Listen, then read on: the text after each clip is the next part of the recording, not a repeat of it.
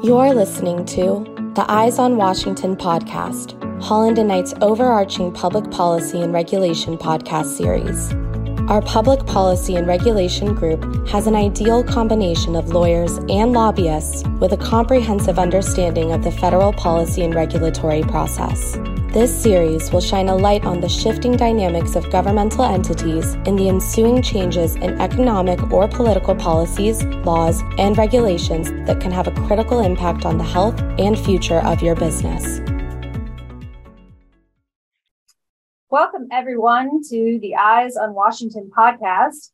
I'm Liz Craddock, partner at Holland and Knight. And today, Beth Viola and I are here to talk through the general energy and climate legislative landscape heading into the 118th Congress. Despite our youthful appearances, Beth and I have spent decades in DC working on these issues. Beth is a climate and clean energy expert, helping her clients navigate through the transition to a low carbon economy. She works for the Clinton administration as a senior advisor to the White House Council on Environmental Quality and now leads our firm's energy and natural resources industry group sector. I have spent two decades working in DC on these issues, serving as staff director of the Senate Energy and Natural Resources Committee, and also working for a trade association in the upstream oil and natural gas space before moving into private practice. With those introductions out of the way, let's move on to the substance of this podcast. So, Beth, what an exciting year and a half it's been for energy and climate in DC. Between the IIJA and the IRA, there's been a ton of movement in this space, which frankly begs the question of what else can get enacted in the 118th Congress pertaining to energy and climate. But before we go there, perhaps you can quickly walk our listeners through those two bills and how their enactment sets up the framework for what Congress might do next year. Awesome. Thanks, Liz. And it's fun to join you today. I think, you know, it's really important to take a step back and think about then candidate Biden um, and what he his agenda was when he was running for president. And he very much ran on an agenda of we're going to build back our nation's infrastructure. Uh, we're going to do it in, in a way that creates lots of good, high paying jobs and we're going to do it in a way that helps address the climate crisis and really move towards a low carbon economy. And I think what we just saw over the last almost now two years, but really in the last 18 months, was the passage of some very major legislation, which has really created tremendous amount of momentum um, as you're looking about making that transition to a low carbon economy. So I I look at it as sort of three legs of the stool, and looking at it as the bipartisan infrastructure act, the IIJA, and then even the CHIPS Act. And recall, Liz, both two of the three of those bills were bipartisan in order to get done. So a lot of good momentum there, not just from this administration and from Democrats, but on a lot of them, very much bipartisan I will tell you, I just came back from Egypt where I went to the Conference of the Parties uh, climate meeting. And it was fascinating to be there after attending the last several years. But for the Biden administration to really be able to walk in to the summit and be able to say, we are now walking the walk, given the um, unprecedented amounts of money that is contained in those three pieces of legislation that are very much uh, designed to help us reduce emissions. So I think it's been a really interesting um, couple of years. And so I think with that in mind, you know, it begs the question what's next? And so for a lot of the work that I think is going to happen going forward, so much of it is going to transition to implementation of these three major pieces of legislation. And so for the Biden administration, a large focus dealing with the regulatory components that need to be addressed, especially as it relates to Treasury and the tax incentives contained in the Inflation Reduction Act, but also very much getting the money out the door, uh, given amounts of money that were contained in those bills. I I think it's going to be interesting to see. You know, we've already started to see top Republicans on the science committee expressing concerns about the Department of Energy and some of the way the money is going out the door there. So it's going to be a lot of checks and balances, if you will. But Liz, you tell me. I I can't help but think with the new Republican Congress, you know, do we expect there to be a greater shift or focus um, in the next Congress to back to more traditional sources of energy?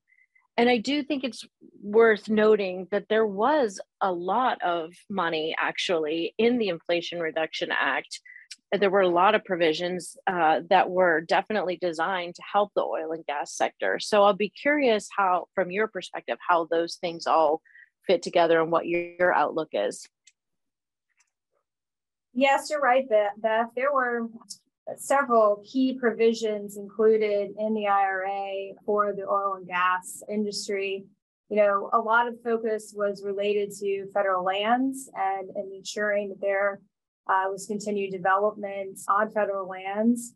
You know, I believe the inclusion of these provisions at the behest of Senator Manchin were due to pent up frustration on behalf of senators and House members who were fed up, frankly, that the Biden administration had been blocking access to oil and gas leases, especially offshore, but also onshore. You know, offshore, the Biden administration canceled the last three remaining lease sales and the 2017 and 2022 offshore five year program. And they actually let that program expire without putting the next five year program in place. I think that's actually the first time in history that that's happened since, uh, you know, since Congress enacted OCSLA and mandated that we have these five year uh, programs. So it's interesting because it takes years to develop leases and a steady and consistent lease sale schedule is important to ensure that we have domestic oil and gas production. You know, given the war in Ukraine and the fluctuating price of crude oil on the world market impacting our domestic gasoline prices, I just think many members of Congress do not believe that this is the right time to restrict domestic oil and gas production, especially when we continue to import these commodities from 80 plus countries. I think that's why we saw those provisions included in the IRA. Uh, to mandate the Interior hold those three offshore lease sales in particular, but also uh, lease sales onshore as well. So I fully expect that we'll see the House Natural Resources Committee, especially under the Republicans, dive into these issues and promote the continued use of oil and natural gas to fuel our economy. And I think they'll do it in a way that certainly promotes and puts at the forefront oil and natural gas. But I also think that they'll do it in a way to talk um, about, you know, adding it in um, to what our energy sector looks like as we add in new renewable sources of energy. You touched on this briefly, but you know, one of the major sort of revenue raisers potentially for the IRA is going to be this new methane fee um, and fortunately, I don't think that the oil and gas industry particularly likes that new fee. And it will definitely have an impact on the industry moving forward. And I think we'll see a lot of potential congressional action on it. But you know, the new fee gets calculated in 2024, then it gets assessed in 2025. In combination with this new methane fee, the EPA is working to finalize a new methane emission reduction regulation in advance of that fee. And that regulation will ensure that all well sites are routinely monitored for methane leaks. It'll set a zero emission standard for pneumatic pumps at affected facilities. It implements alternatives to flaring of gas, and perhaps most noteworthy, it leverages third party monitoring and research to identify super emitters for prompt mitigation. So there's a lot happening in the methane space. And I definitely expect that we'll see the new EPA regulation brought before House Republican committees, and it'll be a forefront and focal point of congressional hearing discussions on the House side. And finally, Beth, you touched on it uh, briefly, but the permitting reform you know, that's a critical piece, not only to uh, traditional energy, but renewable energy as well. the IIJA and the IRA authorize spending of billions of dollars into our energy industries. Beginning anything permitted these days takes years, if not decades, particularly in the oil and gas sector. Interstate pipelines have really been at the brunt of the permitting stalemate. While it used to take a little over a year to get an interstate pipeline fully permitted, it's now taking uh, almost a decade. You know that's not good news for those companies investors and the consumers at the end of the pipeline who need natural gas to heat their homes in the winter. But given the fact that permitting reform is equally important to the renewable and clean energy industry do you think democrats and republicans can come together next year to enact permitting reform? I mean i assume it's important to the clean energy industry as well you know i i think this is a great question liz and i have to say that i actually personally feel like there is an opportunity to try to get permitting reform done. I actually think there is some bipartisan support for it. I think industry is pushing for it. I think the clean energy community is pushing hard, recognizing what you touched on, which is, you know, the delay in terms of trying to get something, you know, trying to put steel in the ground. But I think at the end of the day, the administration is going to have to play ball on permitting reform because, as we've noted, they now have unprecedented amounts of money. And it would be unfortunate that you could not actually make that transition and build out the infrastructure that you need if you do not address the permitting reform issues. And I think, you know, there are still ways to maintain transparency and good stakeholder engagement, but just do it in a more efficient way that does allow for progress. But, you know, the clean energy community, they're not going to be able to put up wind turbines and major deploy major solar farms if we don't start to address some of the challenges associated with permitting. Yeah. So completely agree. I think that uh, there's been a lot of talk about you know, if we don't get permitting reform this Congress, then it's dead and we're not going to get it next Congress. But I potentially think that that's maybe putting the horse before uh, the cart there or the cart before the horse. I think, I think we'll see something in the future. It's just too important. I agree. It's just too important. So, Beth, as we both know, it can be hard in a split Congress heading into a presidential election to get any legislation enacted. But there are some other key laws that need to be reauthorized next year that will have a major impact on energy and climate issues, such as the Farm Bill, FAA, and the PIPES Act reauthorization.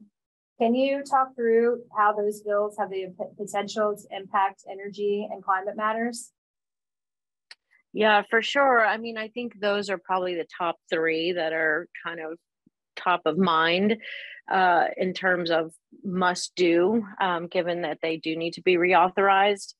You know, I think it's important when you look at the Farm Bill reauthorization, you've already seen um, so much effort already start to go get underway with regards to hearings and stakeholders. And, you know, for the first time, we're starting to see the environmental community organize around and try to get coordinated in terms of their priorities in a way that they haven't in the past as it relates to the Farm Bill. It's important to note that the US Department of Agriculture got the most money from any agency out of the Inflation Reduction Act. They got a whopping $46 billion, and a lot of it's for some really great conservation work that they're going to try to get done. However, I do think that there's going to be an even greater push in the Farm Bill to expand the authority of some of those programs at USDA as it relates to conservation, looking at resilience for climate, climate resilience, and mitigation generally.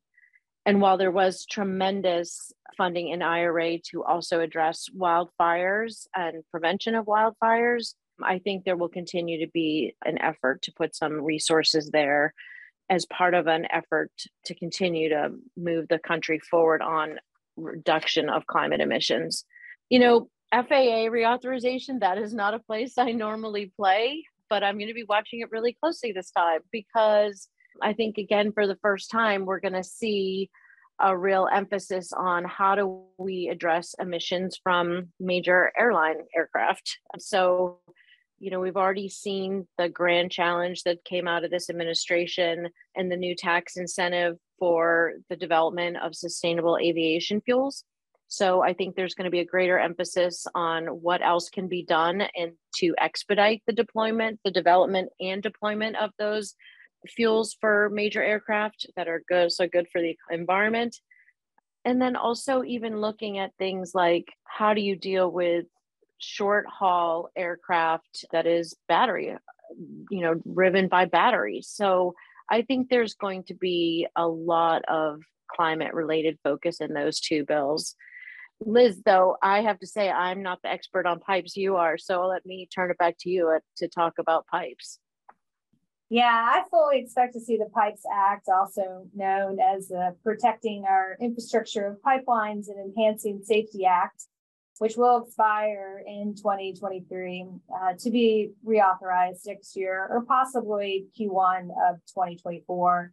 You know, this is a usually bipartisan law and it aims to strengthen PHMSA's safety authority and includes provisions to help PHMSA fulfill its mission of protecting people and the environment while advancing the safe transportation of energy and other hazardous materials. Pipelines are instrumental to the safe transport of liquid fuels. I mean, not only are they the safest way to transport these fuels, but pipelines are also important to keeping food prices stable by keeping the transport of these fuels off our rail system.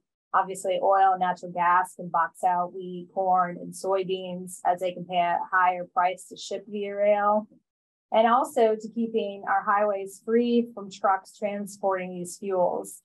I think given that, you know, we still are hearing the word inflation around DC, I think that that word is uh, starting to hear you starting to hear it less and less around town. But you know, anything that causes food prices to go up, fuel prices to go up, obviously impacts everyday lives. And members of Congress will hear about that uh, very quickly. Pipelines, frankly, are uh, key to ensuring that we keep those prices down. So, you know, pipelines are key to maintaining a stable energy sector. And, you know, given the importance of them to our economy, I fully expect Congress will come together to get this important law reauthorized next year. That's great you know, with that, Beth, um, while there has been a lot of movement in the energy and climate space, given the importance of these issues to keeping the lights on and fueling our cars and the impact to our environment, climate impacts, we know these issues will continue to be at the forefront of congressional action for the foreseeable future. It's been a pleasure to do this podcast with you today. But before we go, do you have any last comments before we wrap up? Well, I would say it's also been a pleasure doing this with you today. And I would just encourage anyone who's listening to this, if they have any questions, to not hesitate to reach out and let us know. And to also, we have some really great summaries of all of these major pieces of legislation that we've been talking about on our website. Yeah, definitely check those out if you have any interest. And like Beth said, please reach out if we can be of any help. With that, we hope to see you around the halls of Congress in the near future. Thanks everyone for listening. Thank you for listening to the Eyes on Washington podcast, brought to you by Holland and Knights Public Policy and Regulation Group. For more information on our public policy and regulation group, please visit hklaw.com/ppr.